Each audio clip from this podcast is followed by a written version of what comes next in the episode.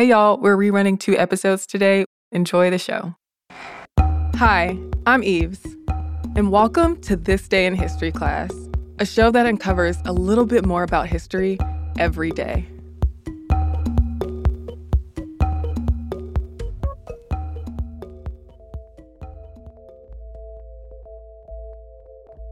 The day was January 31st, 1919.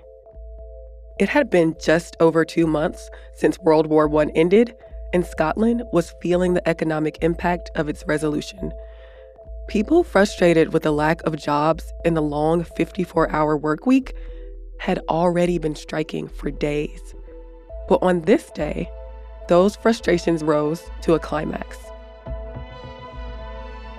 Somewhere between 20,000 and 25,000 people gathered in George Square in Glasgow, Scotland to protest.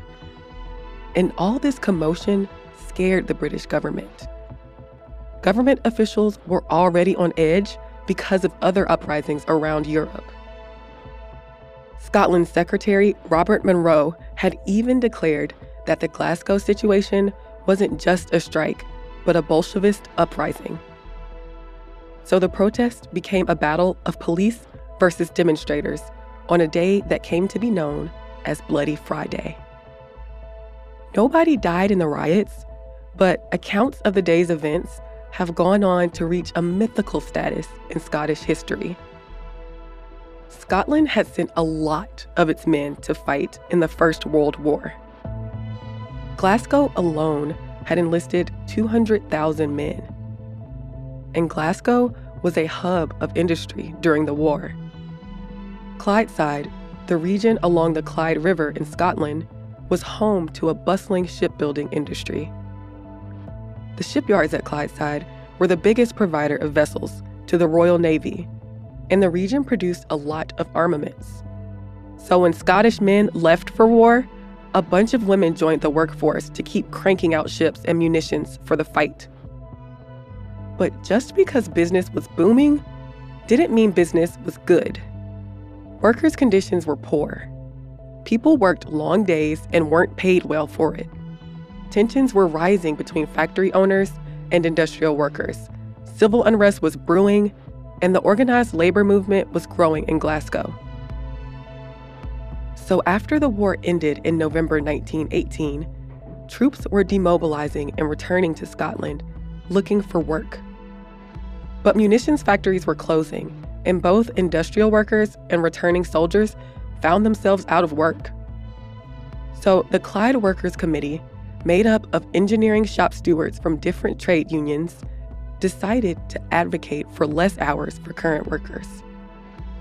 If people only worked 40 hours a week, there would be more jobs available for the soldiers who were coming home from war.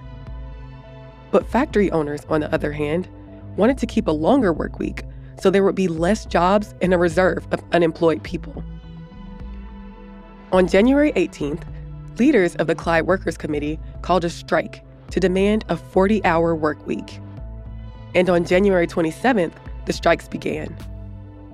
At first, employers, trade union officials, and the government just waved off the strike, dismissing it as a minor dispute that would fizzle out soon enough. But by the 30th of January, it was clear that was definitely not the case. Tens of thousands of workers in Clydeside were striking. Electricity supply workers and miners had even gone on strike in sympathy. The Clyde Workers Committee sent out flying pickets, or people who travel to places where workers are on strike to incite more people to strike, to help spread the mission faster. On January 29th, strikers rallied in Glasgow and marched to George Square. A group of leaders from the Clyde Workers Committee, including Willie Gallacher, Manny Shinwell, and David Kirkwood, met with the Lord Provost of Glasgow at the Glasgow City Chambers. They requested he ask the council to tell employers they needed to grant workers a 40 hour work week. The Lord Provost said he couldn't give them an answer just yet and to come back on the 31st. But as people waited in the square to hear the Lord Provost reply, the police began attacking demonstrators, seemingly unprovoked. The police baton charged the crowd, and the demonstrators fought back. Gallacher punched the chief constable and was beaten. Kirkwood was hit with batons. People threw water bottles at police, smashed windows, and looted. As the violence escalated, police retreated. But the fighting continued for hours. 19 police officers and 34 strikers were injured. Martial law had not been declared, so the government didn't have the authority to send out troops. The War Cabinet met in London and discussed the problem in Glasgow, but it was the Sheriff of Lanarkshire who requested a military deployment. The troops arrived after the riots were over, and they started patrolling the power stations and set up tanks in the area. By Sunday, the city settled down, and the troops left after about two weeks. Gallacher and Shinwell were arrested for inciting a riot and put on trial. They were convicted and got jail time, but other strike leaders put on trial were acquitted. Workers had not won the strike for a 40 hour working week, so they returned to an agreement union officials had already reached with employers for a 47 hour work week. I'm Eves Jeffcoat, and hopefully, you know a little bit more about history today than you did yesterday. Hey guys, I know that I sound a little bit raspy today. I'm recovering from a cold, but thank you so much for bearing with me. You can subscribe to This Day in History class on Apple Podcasts, the iHeartRadio app, or wherever you get your podcasts. Tune in tomorrow for another day in history. Hey everyone, welcome to the podcast. I'm Eves, and you're listening to This Day in History class, a podcast that really takes to heart the phrase, you learn something new every day.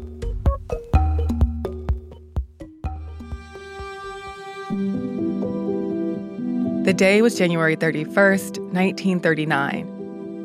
Jewish teenager Renia Spiegel was living in Poland months before the outbreak of World War II when she wrote the first entry in her now published diary. Spiegel died in the Holocaust, but her diary has since shed light on her life under Soviet and Nazi rule. Spiegel was born in a village in Poland in 1924. Her parents were Rusa and Bernard Spiegel, and she had a younger sister named Ariana. In 1938, Ariana, a child actress, went to live in Warsaw with Rusa in pursuit of her career. Renia went to live with her grandparents in Przemysl, a town in Poland. Ariana went back to Przemysl that summer, returning without her mother. On January 31st, 1939, when she was 15 years old, Spiegel began writing in her diary. In her first diary entry, Spiegel wrote the following in part why did I decide to start a diary today? Has something important happened? Have I discovered that my friends are keeping diaries of their own?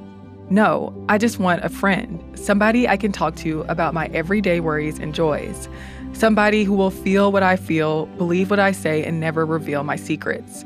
No human being could ever be that kind of friend. She wrote about how her life used to be in Warsaw, how she missed her mother, and how she felt like she had no real home. She also wrote about her school and classmates. As the start of World War II loomed, Spiegel continued to write in her diary about her friends, family, boys, sadness, nostalgia, and war. She also wrote poems and drew in the diary. But by September of 1939, Nazi Germany and the Soviet Union occupied Poland. And the country was divided between the two invaders, with the Nazis in the west and the Soviets in the east. Rusa was stuck in Nazi controlled territory, while Renia and Ariana were on the Soviet side. The two children and their grandfather left town, while their grandmother stayed behind. Their father disappeared during the war and was presumed killed. As World War II steadily intensified, Spiegel kept attending school in Przemysl and fell in love with a boy named Zygmunt Schwarzer. In 1941, days after her first kiss with Schwarzer, the Third Reich declared war on the Soviet Union. Renia and other Jewish people began having to wear a white armband with a blue Star of David on it. The Germans began establishing ghettos in Poland. In July of 1942, as the Nazis murdered thousands of Jewish and Polish people, they set up a sealed ghetto in Przemysl. Renia and her friends and relatives were ordered to stay in the ghetto. Zygmunt, who was working with the local resistance, managed to get Renia and Ariana out of the ghetto. He set Renia and his parents up in the attic of a house where his uncle lived. He took Ariana to a friend's father, and he took over Renia's diary, writing about his efforts to save his girlfriend and family.